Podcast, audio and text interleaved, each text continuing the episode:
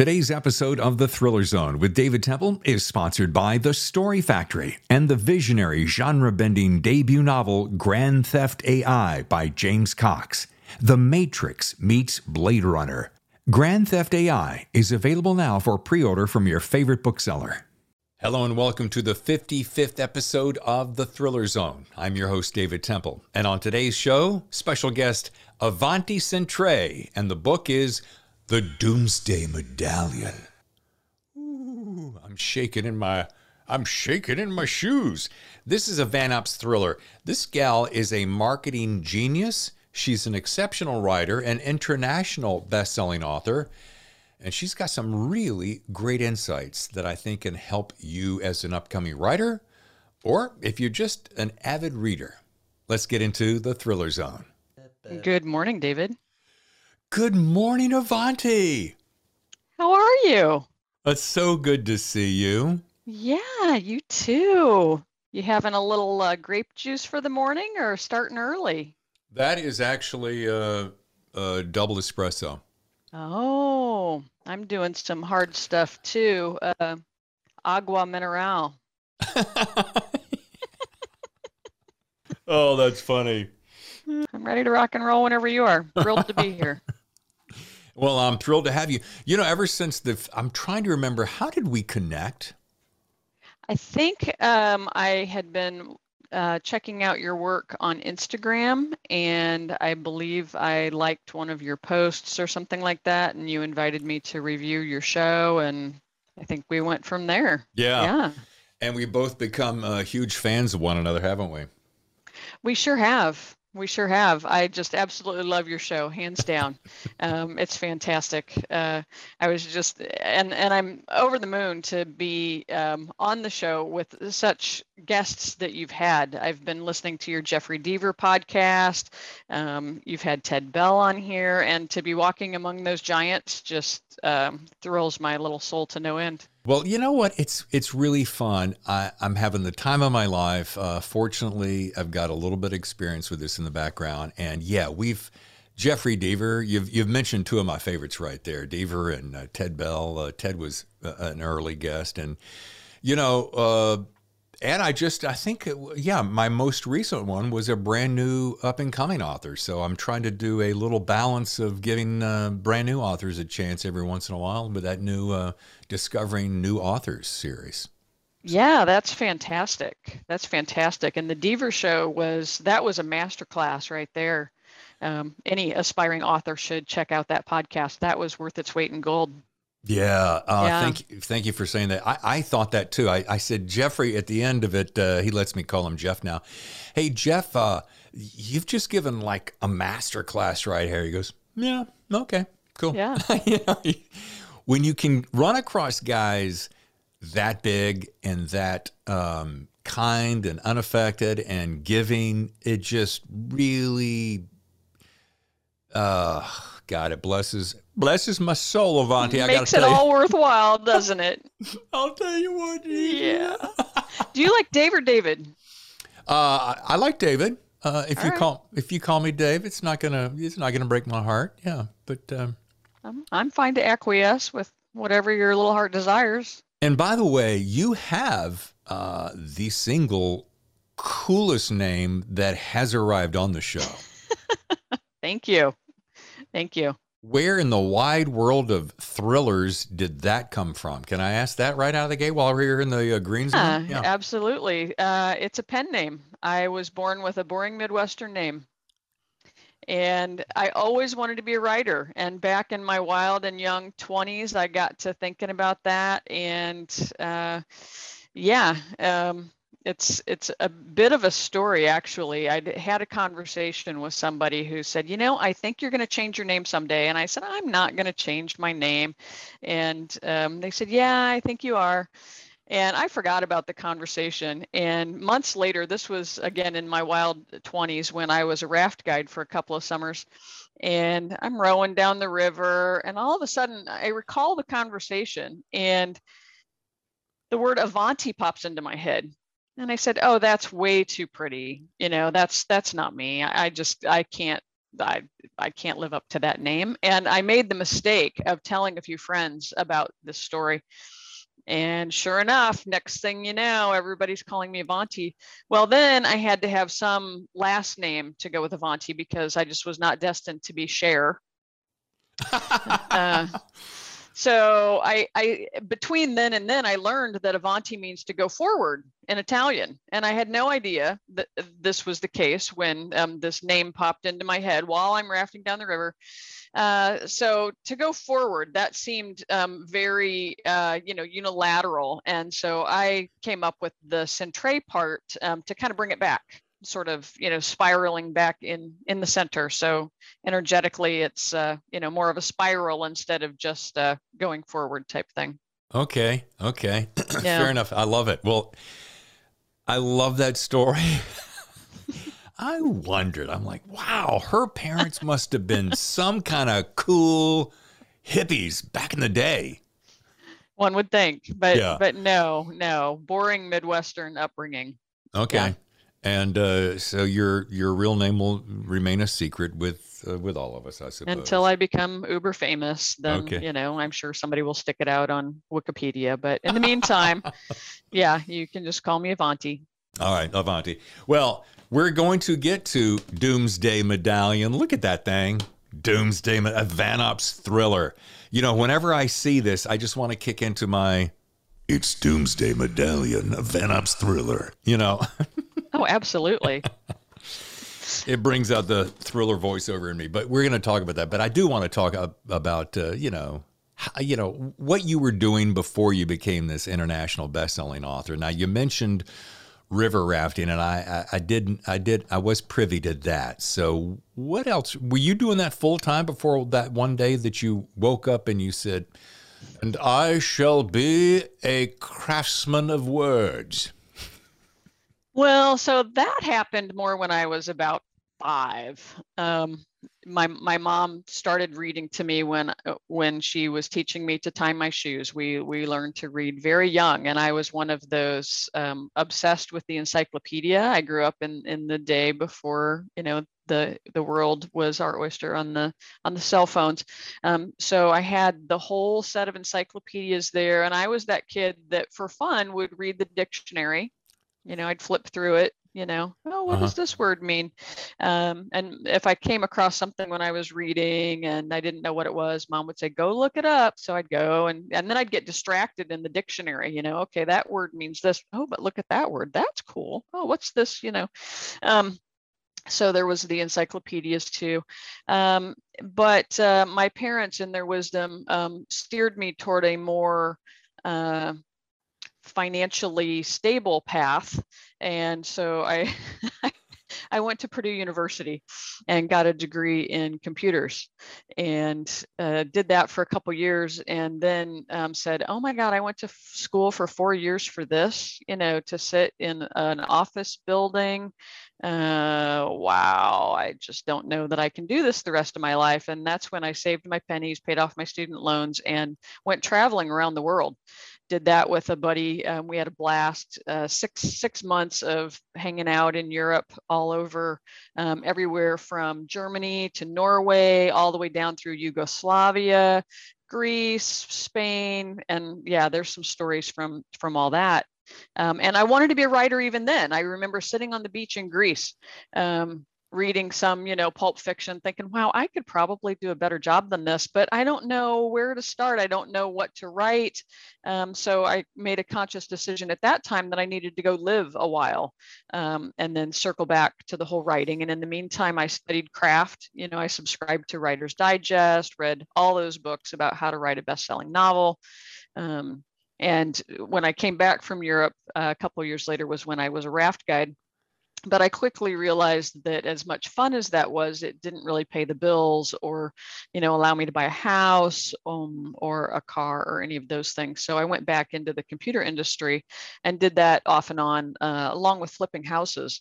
Um, I've flipped quite a few houses in my day too. And uh, so when I woke up one day and said, you know what, it's it's now or never to do the writing thing, I was actually an executive um, for uh, Silicon Valley um, IT outfit. Wow. Wow. And you never, there. yeah, and you never looked back, did you? No, no, no. That's a stressful, stressful world right there. Yeah, yeah. I can't, I can't even fathom that world. Uh, I can't balance my checkbook, so I can't even imagine what that would be. All right, so let's talk about Doomsday Medallion and this world because you know your book has been described, and this is perfect. By the way, I I ripped through it. Uh, it was such a hoot, and I'm going to say this, and I'm going to probably say this again later because I was just mesmerized. You can flat out write an action scene. Holy simoleon, man! Isn't that weird? You know, I'm a boring girl from the Midwest, um, but I've had these dreams my whole life. Even last night, I had dreams where bad guys were chasing me. Um, you know, somebody was, I had to sneak out here and sneak out there, and, you know, the guns. And yeah, so there's something going on with my subconscious that uh, really is drawn to action. I've always loved, my dad was um, in military intelligence in North Korea, and I think um, he loved James Bond, all those kinds of books, you know, um, had some Clive Cussler sitting around the house. Um, and so for whatever reason, I've always loved action. Yeah. And, you know, I think it's also some of that, my get on with it personality. I, I, I also love character growth. Um, so I try to balance the two, but I find myself just getting caught up in oh and and then this you know yeah. the bad guys could do this and then you know the the heroes could have to escape this way. And yeah i just get caught up in that action. It's, it's just so much fun. Well i was going to say i'm just going to pick a jumping off point. I would love to have sat here and read a chapter or two because but it would just i, I couldn't stop. Somewhere around 80 85 86 87 uh, it, it, gets to the point uh, in the in this helicopter skiing chase. It's it's like right out of James Bond. Like uh, while I'm watching watching the movie in my head as I'm reading, I'm uh-huh. like, oh my god, this is like, uh, what's the movie? Uh, not to put either one of us on the spot. What's the movie, the James Bond movie where he's skiing down the slope? And I want, I want to say it was Roger Moore. Doesn't matter. Yeah. Doesn't matter. Uh, but but my mind was turning back to that, and it's just the way that dun dun dun dun uh uh oh no oh oh oh oh shit oh holy oh my you know and that's uh huh yeah that one was a lot of fun um, and also the the extended chase scene in the beginning of the book yeah. Um, you know, Jeffrey Deaver was talking about being an outliner. I'm a total outliner. And when I outlined that stretch of the novel, um, I knew it was going to be a lot of fun, but when I started writing it, I realized it it was just one big action scene that transpired over the course of I don't know 10 chapters or something. you know, it was Maddie's perspective and she's getting shot at in the library and then, you know, Will's getting shot at in the harbor and then yeah, so that that um, was I think the longest action scene I've ever written and it was just a blast. It's going to be expensive when it goes to Film. the big screen, but we'll talk about that in a minute. Um, all right, so Da Vinci Code meets Tomb Raider. I think you probably coined that phrase, and it's absolutely perfect because uh, it's a little piece of both. So we're blending intrigue and history and science and mystery and pulse pounding, page turning, knuckle whacking thriller. Um, did you originally question that kept running through my mind originally to set out to create a book that blends all of these like or you know were you heading this way? Like i'm i'm heading to dan brown to borrow a phrase uh, route and then all of a sudden ooh let's put in a dash of james bond and or did you you know eh, so question one is did you start out that way? Question two is with all of that, do you ever say, you know what, maybe I need to stretch myself and do another form of fiction?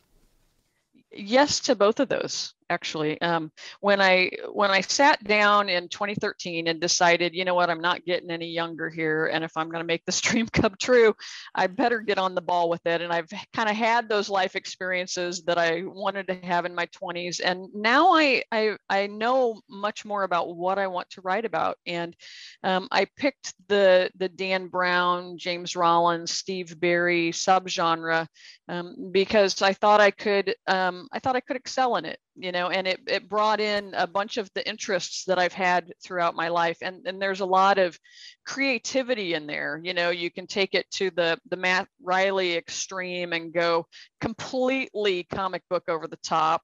Um, or you can, you know, take it more the Steve Berry, you know, focusing more on the history, side. Yeah. Um, so it, there's a lot of latitude in there. Um, I didn't intentionally set out with the Lost Power to combine all of those things. Um, mostly I had an ending in mind. You know, I, I, I started uh, like I used to advise people when I was a Silicon Valley IT executive, start with the end in mind. And I had this ending in mind. Um, and I, I worked backward from there. And then as I was putting together all of the marketing parts of it, I, I kind of decomposed it um, and realized that it did contain those different elements. And I asked some some early readers of my first book what movies it reminded them of, and you know, and they were thinking, you know, Da Vinci Code.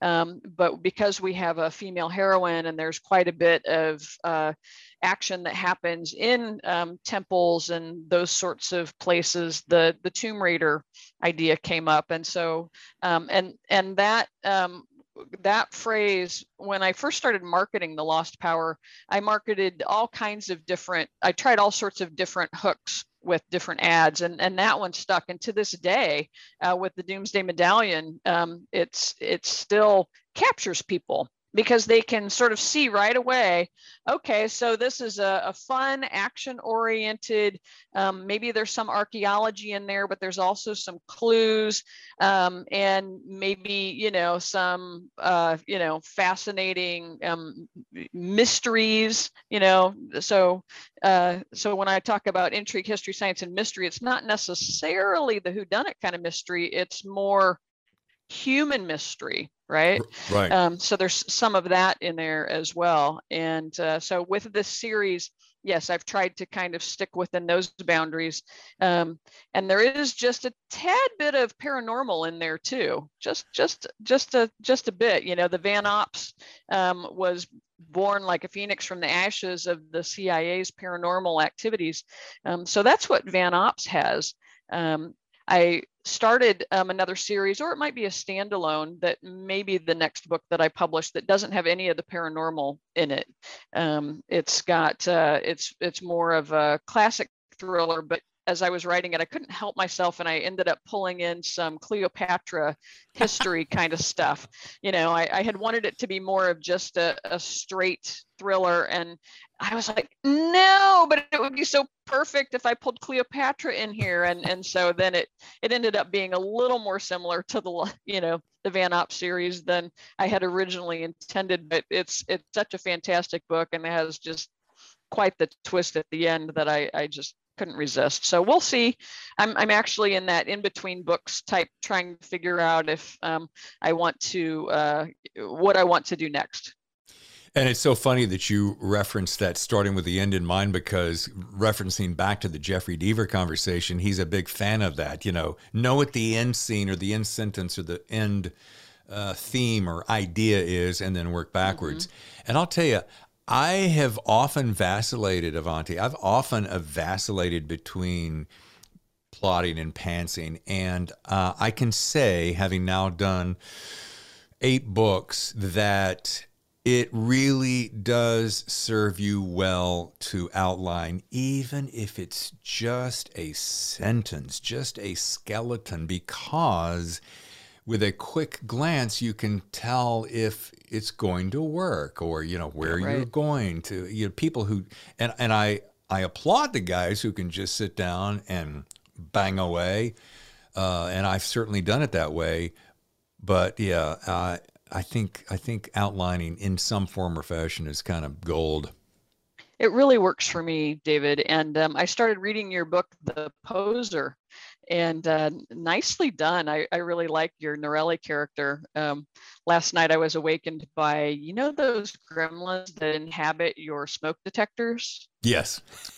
Yes. And at three in the morning, the battery, you know, they decide eh, it's time for the battery. Yeah. So last night I, I was awakened by that little gremlin and laid there in bed for a while and pulled up your book that I had started yesterday. And um, so, so Norelli kept me company until I could, you know, fall back to sleep. Um, but yeah, outlining for me, you know, and I really admire the people that can just sit down and, and pants it away, but that is not how I've ever worked. Um, I, I end up with like probably a six page outline with one um, uh, paragraph per uh-huh. chapter. Um, so by the time I'm done with my outline, I add description and dialogue. So I do a lot of my research um, and I think a little bit about the marketing too. You know, how am I going to market this when I'm done? Um, so I like doing all that research up front. Um, I've got little character bios. So I know all about my characters. I even pick out little pictures for my characters. So Gal Gadot is Maddie, you know, I think is just perfect. And so then when I'm describing my character, I can reference back to the pictures. So I've, I've got a little, you know, method that works for me. But I think that one of the things that I've seen as I've been in this industry is that it's different for everybody, you know, and you know, for you and your writing, you know, maybe it's a mix, right? Maybe you yeah. have a really brief outline and then you just love to to pants away. Um, for for me, um, I just I have to have that very extensive outline, and and even then, as I'm writing, I find that things come up, right? I, I get to be creative when I'm tackling that chapter or two for the day, and I do end up having to go back um, and uh, and what I do is I keep my outline up to date. So if I get halfway through the book and I decide, oh, this would be perfect for such and such, then I'll go in and and update my outline and go back and and you know change it in the other places prior to that point. That that outline for me is is my map. First of all, thank you so much for the nice words about the poser. Um, that's very kind of you. Um, that book was outlined because there's so much going on. There's so I don't know how far into it is, and I won't. This is your show, but I will say that there's so much going on and so many uh, red herrings and little overlays that if you didn't have some kind of a sketch, you could get lost. Um, conversely, right. yeah, I'm only at about chapter 30 or something, but oh. I'm, I'm having a great time with it. Yeah. Well, thank you. Uh, the the follow up to that, the imposter, it's uh, that was I knew where I wanted to start, I knew where I was going to end, but I pantsed the entire thing. So we'll see yeah. how that we'll see how that goes. Uh, you you made a couple of comments that I really liked and kind of went bing, and that is this: you and I have uh, God, there, there's so many little coincidences between you, your life and mine, and it's, and I, I can actually say that with all sincerity because I've been watching you for so long, and I'm like, oh my god, how funny is that? Like, here's a case in point. Uh, if I may, your designer, sure. your designer, I bet you you got from Reedsy. Yes, because David. he did the cover of Knuckle Down, which uh, uh-huh. uh, yeah, David. Uh, Tur- Vanessian or something like that. Yeah. And if he, you if you guys are looking for a good cover, go to I think Tur 33. Tur 33, 33 design. Yeah. yeah.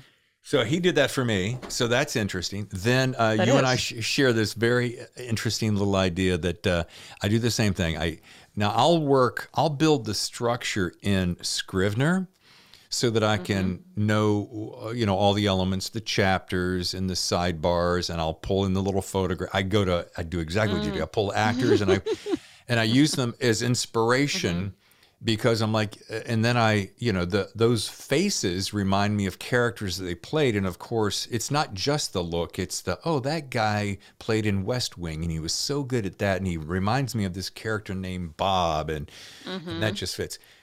But here's a little funny thing. I, I, would like to challenge you to do this. This is interesting. I, I use so many different pieces of software, but so Scrivener can, there's a learning curve. It can be a little hefty, mm-hmm. but it's great for organization. But whenever I'm hitting a bump or uh, as uh, you know, some call it writer's block. It's not a, a block. It's just a ah, where am I going? I'll open a in the road. Yeah. yes. I'll open a program called Vellum. Hmm Are you familiar with that? I've I've heard of it. I've not used it. Okay, I think it's, a- Mac only, right? It is. Or it used to be. Yeah. now. Dave Chesson, I'm not doing commercials here, but I know that Dave Chesson's going to be on the show coming up. He's uh, the Kindlepreneur, hmm and I want to bring guys in who can t- uh, help uh, us writers with a lot of the mechanics of writing, besides just being a good thriller writer. hmm And he's come up with a software called Atticus, so it's kind of like uh, The it's like formatting Vel- software. exactly. It's va- it's it's Vellum for PC as well. Mm-hmm. Point being, the reason I do that is you can literally start writing inside of it and it looks like a book. And so Mm. I have this little piece of joy that I get when I'm Mm. writing that it already looks like a book. So it gives me that little extra bit of confidence. Yeah, this looks good laid out as a book. And there's my chapter header and I'm banging away and Uh huh. Little secret tricks that we all use, right? There you go. Yeah. I'm a word girl. I Yeah. don't use Scrivener. I've looked at it. I don't use anything fancy. Um, as a matter of fact, here's a confession. before before um, February, I was a BlackBerry girl. I loved my keyboard. Loved my keyboard. I had a KEY2, and I'm sorry, Samsung, but I miss my BlackBerry. I wrote books on that BlackBerry. I loved being able to just be on a hike because I think better when I'm moving.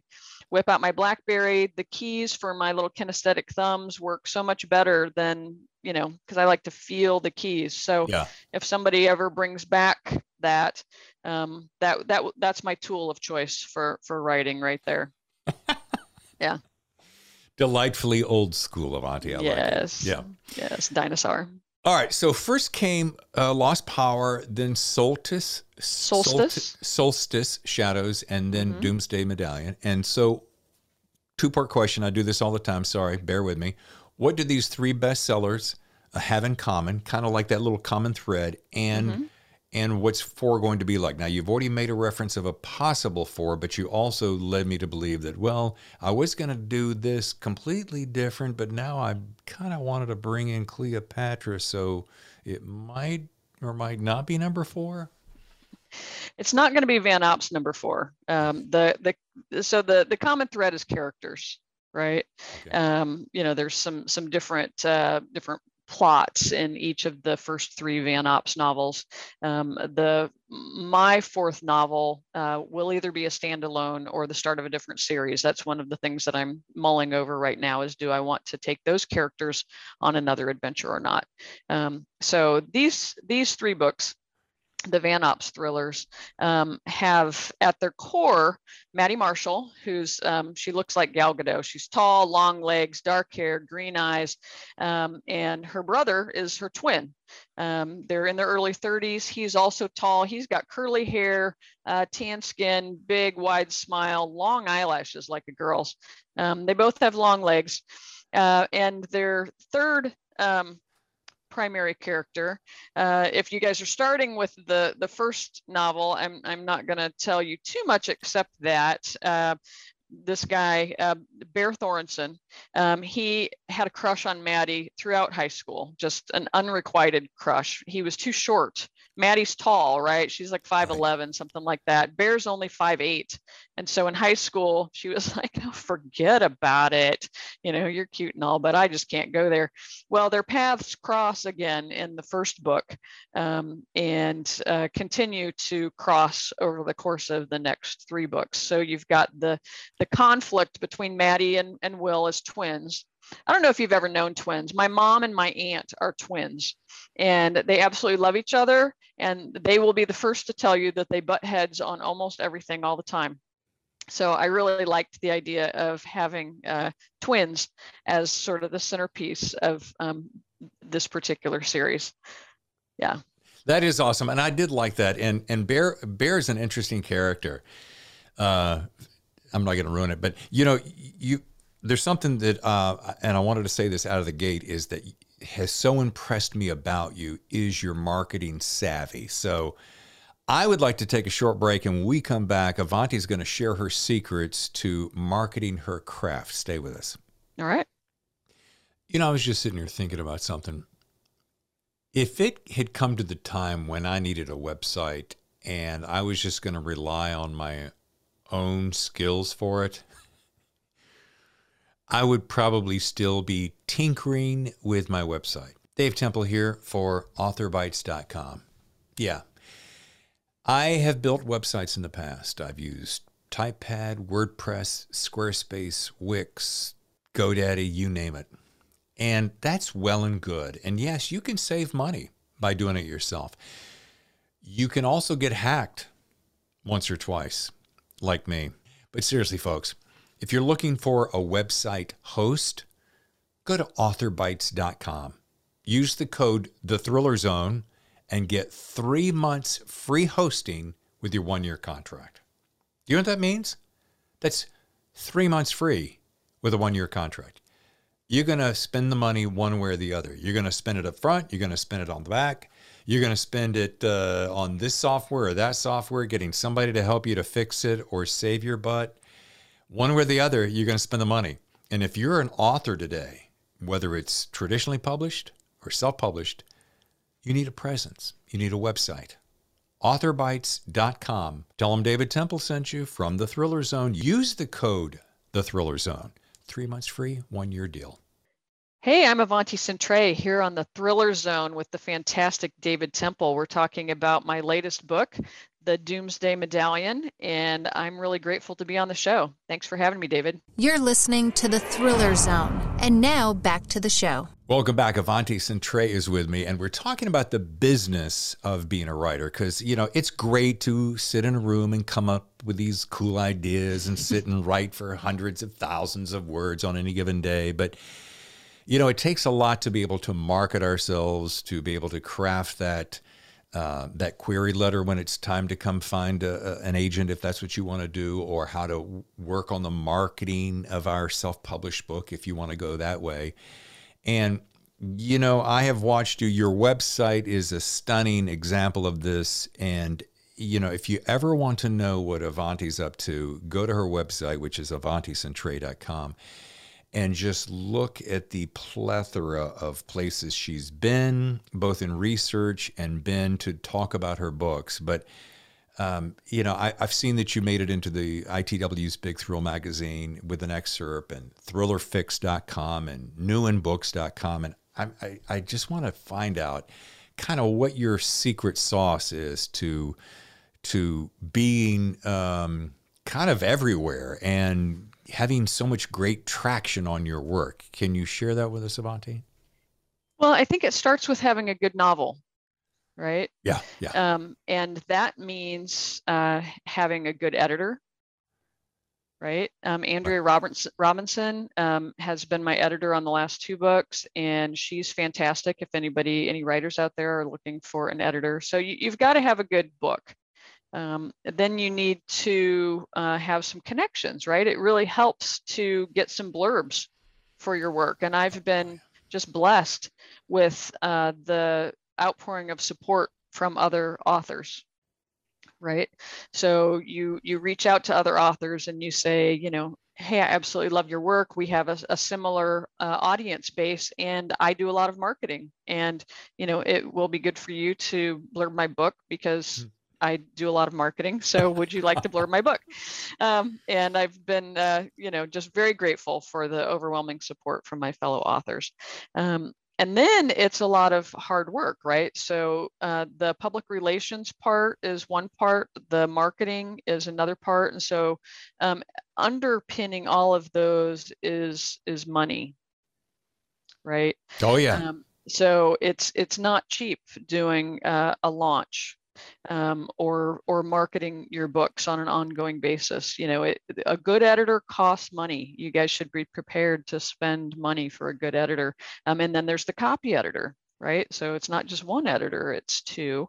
Um, and if you um, are uh, uh, you know in a place where you're doing your own work or even if you're querying i think it's really good to hire an editor before you query put your best foot forward um, all the marketing and public relations, you can do some of that stuff yourself. Uh, Dana Kaye has a great PR program where she teaches people, authors specifically, how to uh, do their own public relations, how to reach out.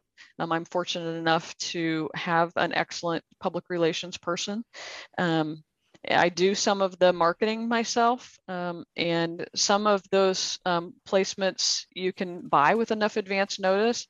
Uh, some of them, um, you know, you cannot, right? So you right. have to just put yourself out there and, you know, take it on a case by case basis, and you know, see if you know those particular places will, um, you know, accept you or not. And once you start getting some traction, you know, then it becomes a lot easier, right? Because as you mentioned, people can now go to my website and they can see, oh, I was on an NPR program.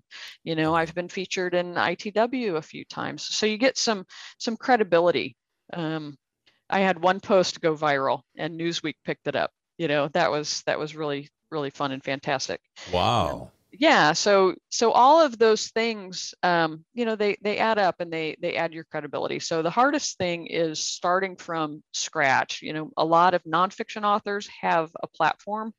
Um, a lot of fiction authors do not. You know, we're former attorneys, former doctors, former IT executives, former waitresses, former lifeguards, former whatever, and you know, we're we're trying to to put our work out there. So whatever you can do to get some initial credibility, um, really helps you know whether that's finding finding a publisher. Black opal books published my first novel.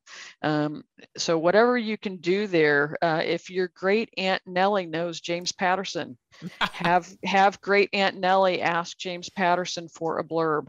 Um, so what so you pull out those stops you know you dig through your connections you find out who knows who the, the world is six degrees of separation and so you you do what you can for all of that. And then and then there's all the ads right? Oh, there's oh goodness yeah.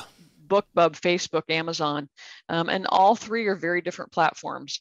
Um, i still do not feel like i've mastered amazon at all. It's very expensive cost per click um, and uh, i'm i'm not at all happy with my results there. Um, bookbub i've got a pretty good um, you know money in sales out uh, Facebook. Um, with this book, I'm finally doing some Facebook ads, and thanks to some words of wisdom from other authors on different Facebook groups and like that, I've been able to figure out finally how to get Facebook ads to work for me.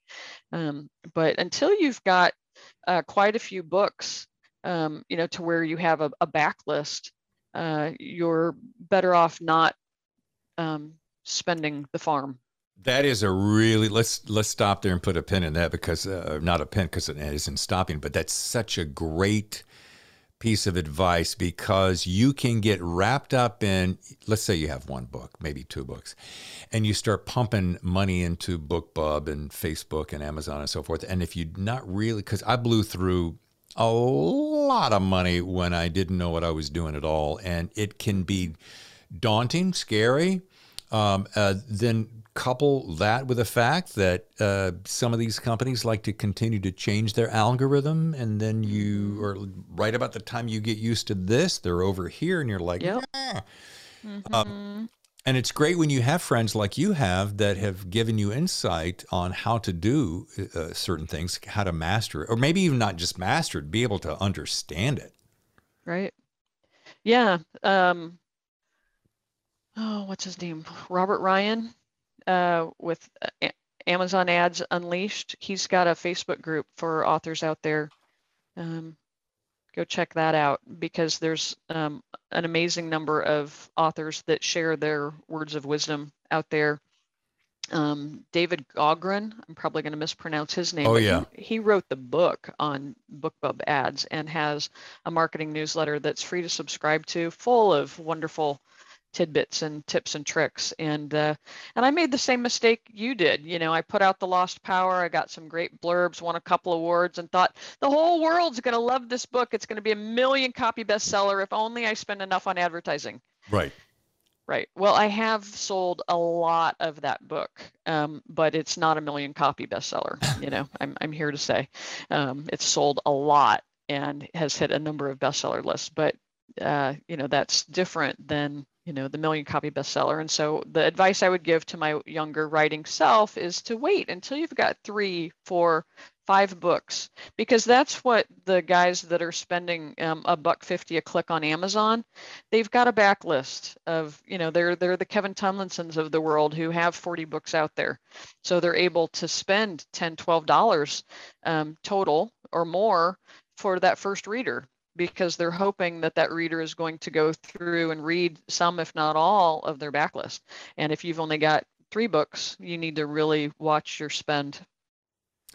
Oh yeah, it disappears quickly. And back to David I, uh, however you say his last name, he is a hoot and a half, uh, Scottish, I believe. I'll sometimes just find myself going down a rabbit hole watching his YouTube videos because he's so engaging and so bizarre and so interesting but he does so much stuff for free by just mm-hmm. to just wanting to help. There's so that's another thing about this community that we love so yeah. much, right, Avanti? Is that exactly. everyone they just want to help and be of service. And uh, very few businesses I've ever been involved in, which is mainly show business, you don't quite find that reciprocity. Same thing with with IT, yeah.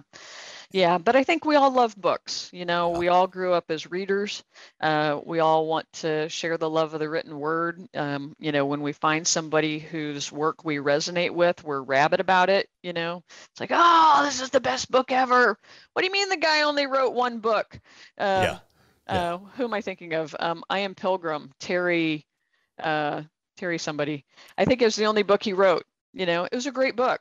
Um, but he he for whatever reason um, wrote one. That and is the that is a kick in the shorts, and it you you've just Hayes. laid it. Yeah, you lay Harry it down. You, oh yeah. my God, you're like, I love this. I cannot wait for the next. What's that? Oh, he did. Oh, he didn't oh. write anything else. Okay. Oh, right, yeah. right, yeah. Right. It's a hard industry. Yeah. It is a it is a hard industry. A hard industry to make money in you know, um, a hard industry to break into from a traditional publishing standpoint um, and from a supply and demand standpoint. There's, uh, you know, the proliferation of Amazon and, and self-publishing has been a blessing and a curse oh, because yeah. there's, um, you know, I, I, feel like what's happening in the industry is uh, the subgenres are becoming more and more and more defined. Um, but I, I also feel like there's a lot of people a lot of readers, maybe, you know, like me, who don't necessarily want to read just that, you know, that little itsy bitsy niche can get boring. You know, you read yeah. four or five books that are all exactly the like alike. And it's like huh well i kind of could see the end of that coming. Um, so it's it's it's fun to ma- mash up the genres a little bit you know like i do.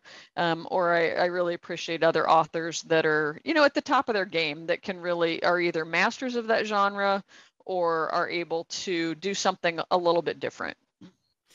You know and to that point um, uh, mashing up there's something I couldn't help but feel a um, a spiritual influence in the character Maddie Marshall. I mean, it was it was and I grew up in a in a very uh, strategically and uh, uh, strong Christian background. So uh, something in there resonated with me, and I went, mm-hmm. "Wait, what is that now?"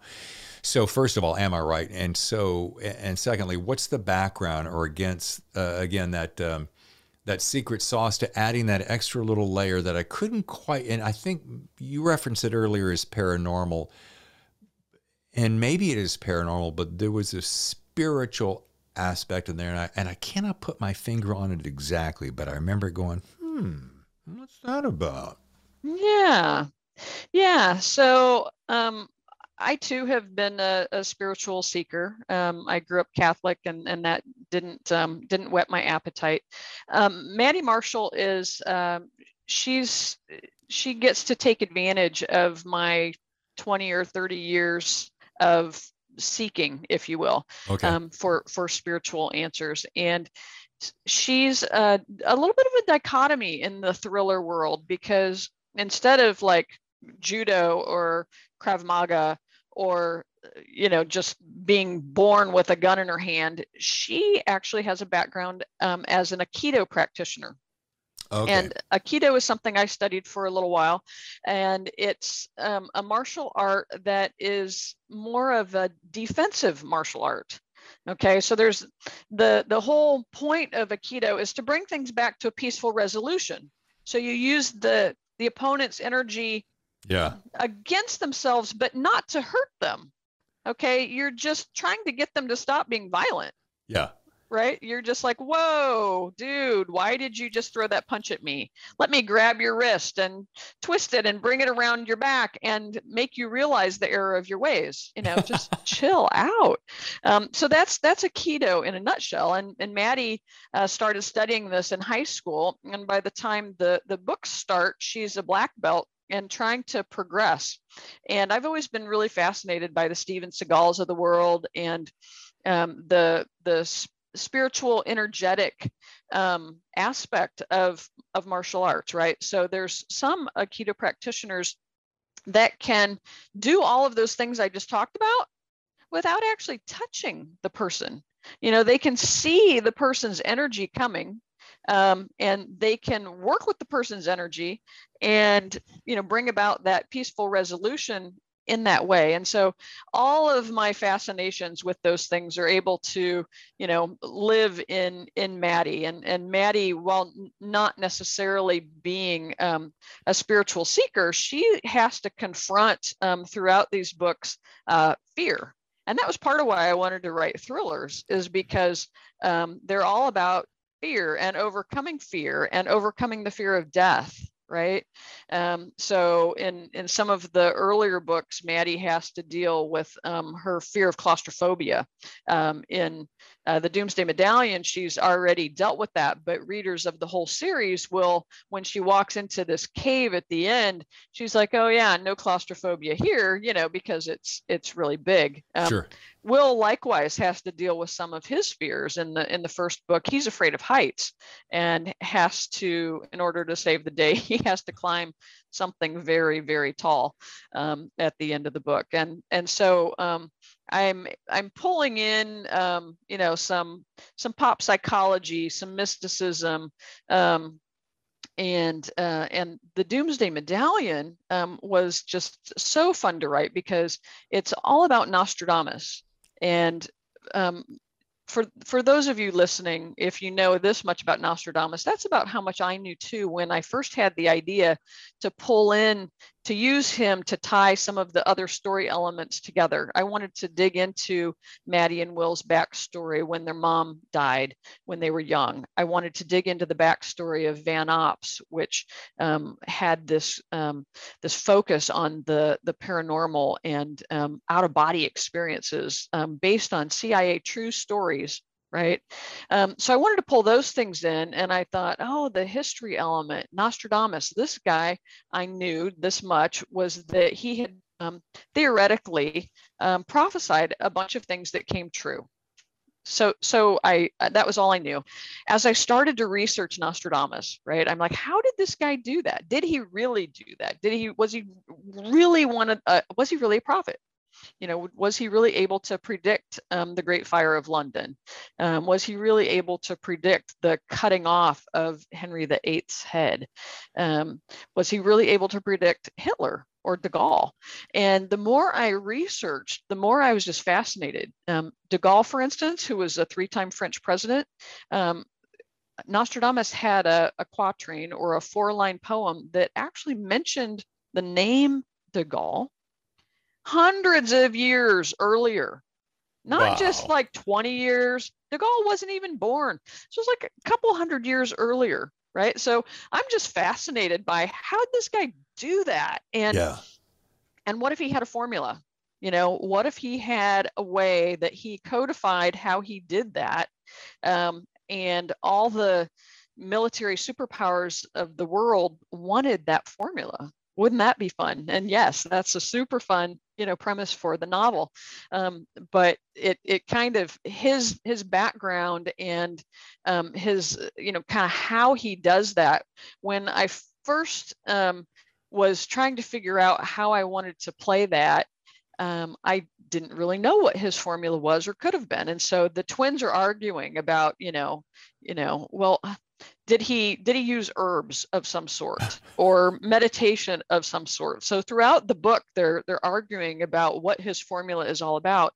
Um, and as I wrote the book, I came up with uh, a different hypothesis on how he might have been able to do that. Um, mm-hmm. That involves a more spiritual way of of being rather than um, something a little more mundane.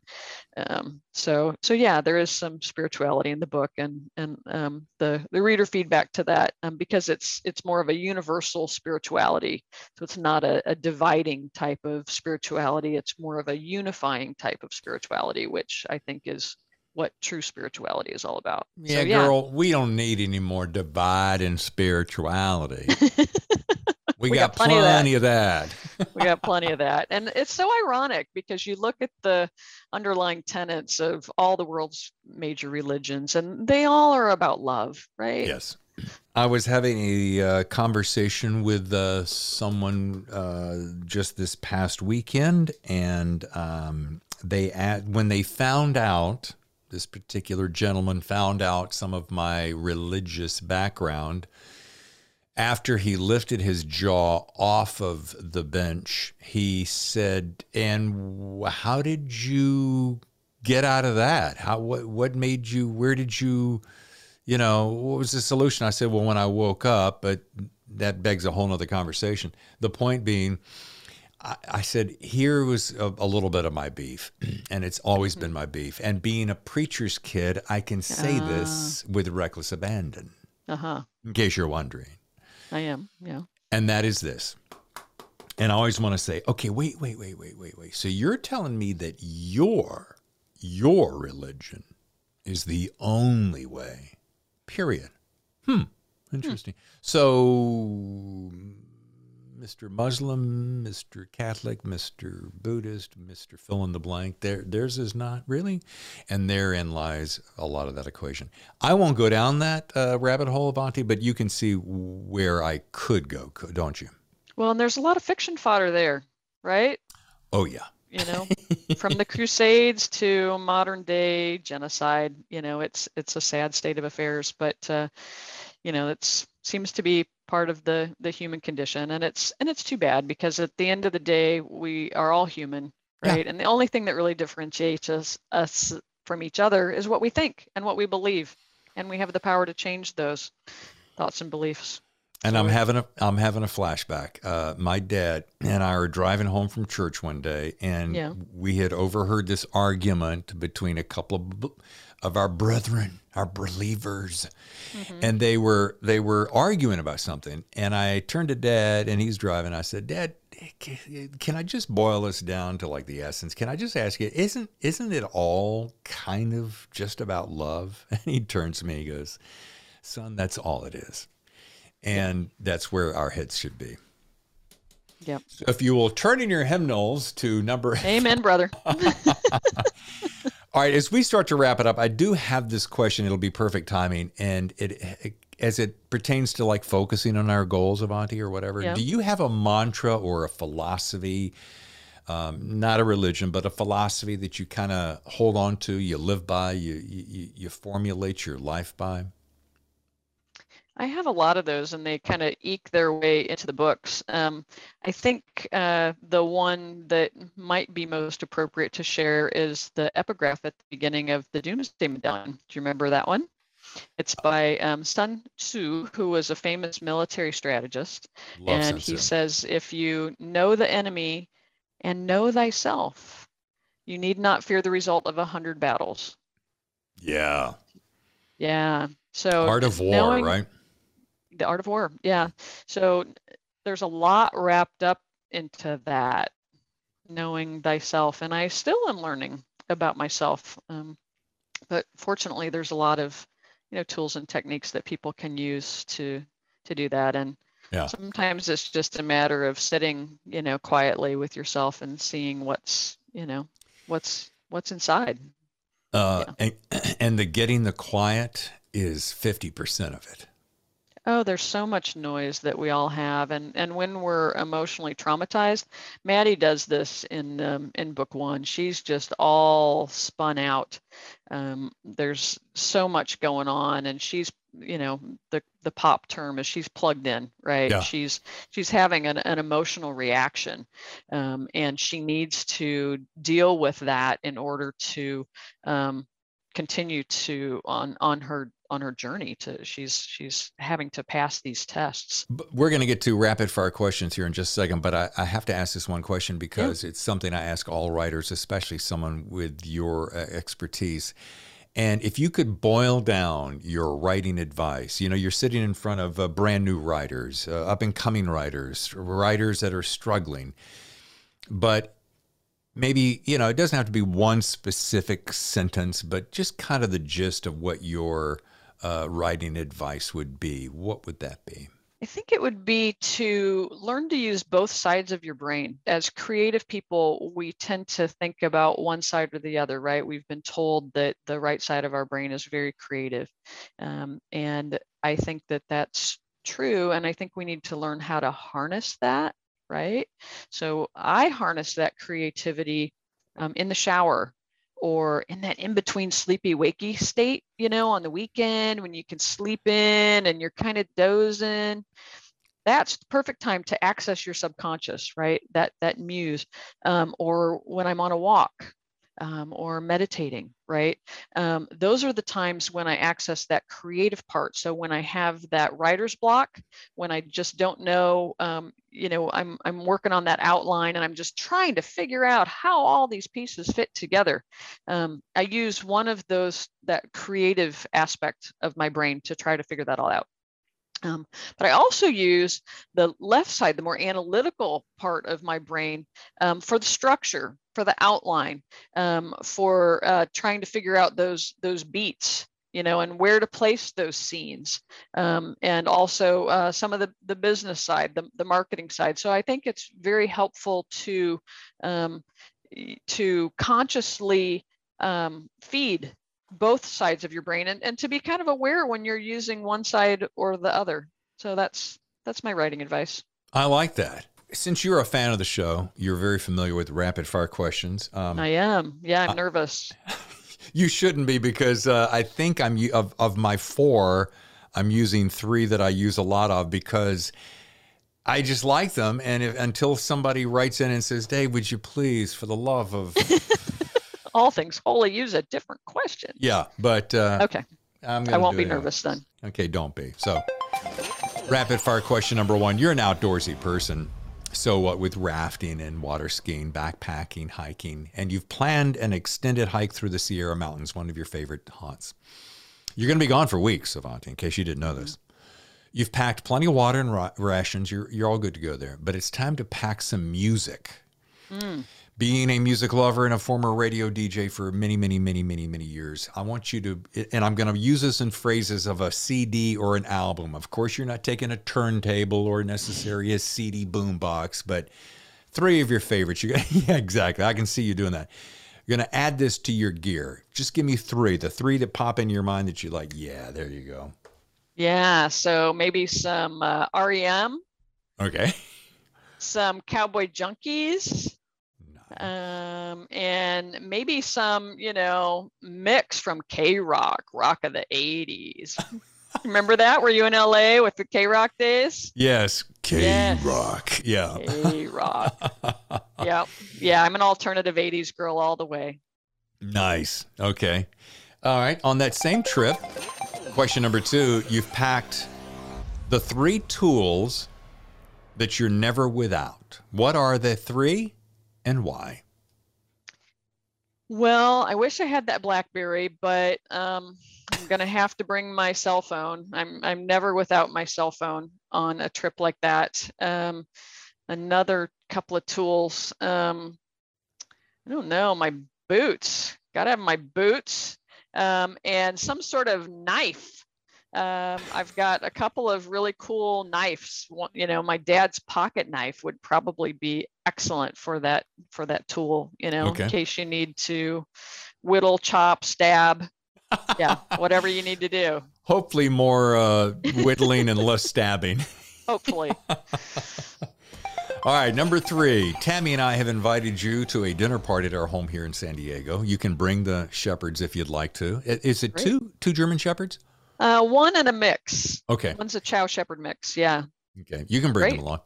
Now, I have asked that you invite someone you think would make an interesting conversationalist that would add to our dinner party. And by the way, my dead, uh, my Carolina dog Dexter will be there, giving your Okay. kids some company. So we, it could be one or two. I'm just going to go with one because that's pretty easy. Uh, it can be living or dead, somebody you've always looked up to. But who would that be that you would invite and why? Oh, let's let's invite Gal Gadot because I want her to blurb my next book. I think you've mentioned her no less than four times during the show. Yeah. Yeah, Yeah, well, the, my my next book um, is either going to be called Cleopatra's Vendetta or Kiss of the Cobra. And from what I hear, Gal Gadot is making a Cleopatra movie, a, a remake of the biopic. And I have a feeling she's going to kind of go in a similar direction with that as I'm going with this novel, which is um, kind of uh, um, what was happening at the time between Cleopatra and Caesar Uh-huh. and the the war that they had and and how does that affect us today and i think if gal gadot was able to to read my novel i think she'd blurb it in a heartbeat Yeah, I think Yeah. she would. and she'd be a great conversationalist too i mean it would be fascinating to hear some of her her stories Absolutely. And a lovely gal to boot. well sure yeah All right. And number four, last question. Hollywood has optioned Doomsday Medallion for a big blockbuster film. We are all very excited about that. they finally got a clue They yeah got a clue. They said, we're going to put all our money on this one. You get to help uh, book the lead, who who's going to play Maddie, we'll say. And in your perfect world, who would that be? Also, and I'm not sure if you're interested in acting, but something tells me you could act up a storm. But if you could play a role, would you and who would it be? Mm. Well, we've mentioned her name four or five times in the conversation as recently as 30 seconds ago. So Hmm. Gal Gadot makes a perfect Maddie. Uh-huh. You know, the the her acting in in Wonder Woman, um, uh, Red Notice. Um, you know, she's got the she's got the looks, she's got the Maddie look, and I think she's got that twinkle in her eye that Yes. um, is ornery enough to play Maddie. Um, let's see, in Doomsday Medallion, who would I play? Well, we have a, a young character, Avril, who's only 16. Um, I couldn't play that. It'd be kind of fun to play the blind Asian woman. That would that would that would take some some uh, doing, wouldn't it? yeah. yeah. But you could do it. You could do it. I could. You Yeah. know, we've got those those masks now, right? The Sure. you know the Mission Impossible masks. Could- And you can adapt. It's movies. You can adapt and and you can even tweak the character a little bit if you need to. True. Yeah, Yeah. true. We could, you know, put a lot more gray in my hair and, you know, I could be an old blind Caucasian woman for that matter. um, yeah. Yeah, Uh, that would be a lot of fun. And I would love for Hollywood to um, to recognize that these would make, I think, fantastic films. They're just um, you know, James Rollins said they're written in a in a cinematic style. Um, you can't beat it. That's that's why I think I enjoyed it so much is because it was like watching a movie, you know. Mm-hmm. And I hope you get that out of my book as well. I hope so too. I'm I'm, you know, only a third of the way there and it's it's a lot of fun so far. and when it comes to the sequel, you let me know. I'll send you a copy. Okay. Okay. Fair enough. All right.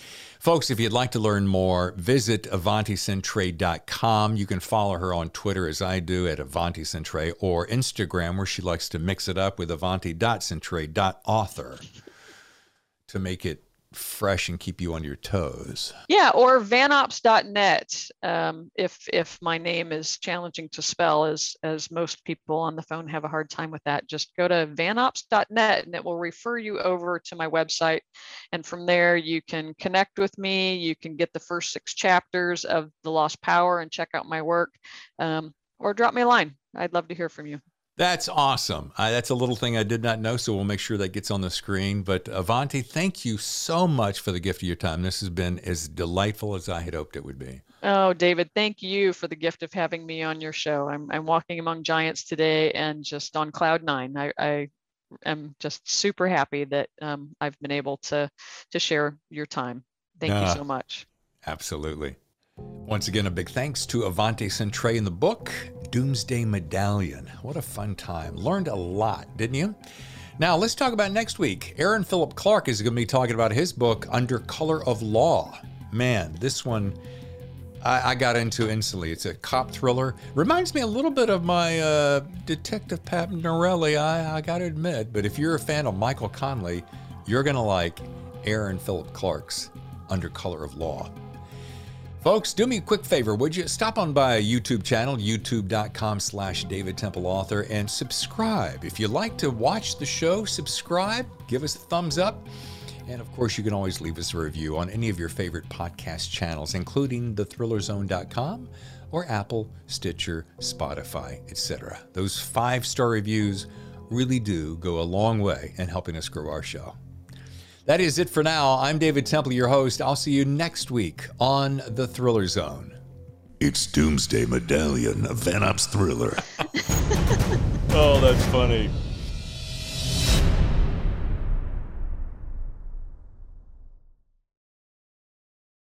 The Thriller Zone has been presented by The Story Factory and the visionary genre bending debut novel Grand Theft AI by James Cox. The Matrix meets Blade Runner. Grand Theft AI is available now for pre order from your favorite bookseller.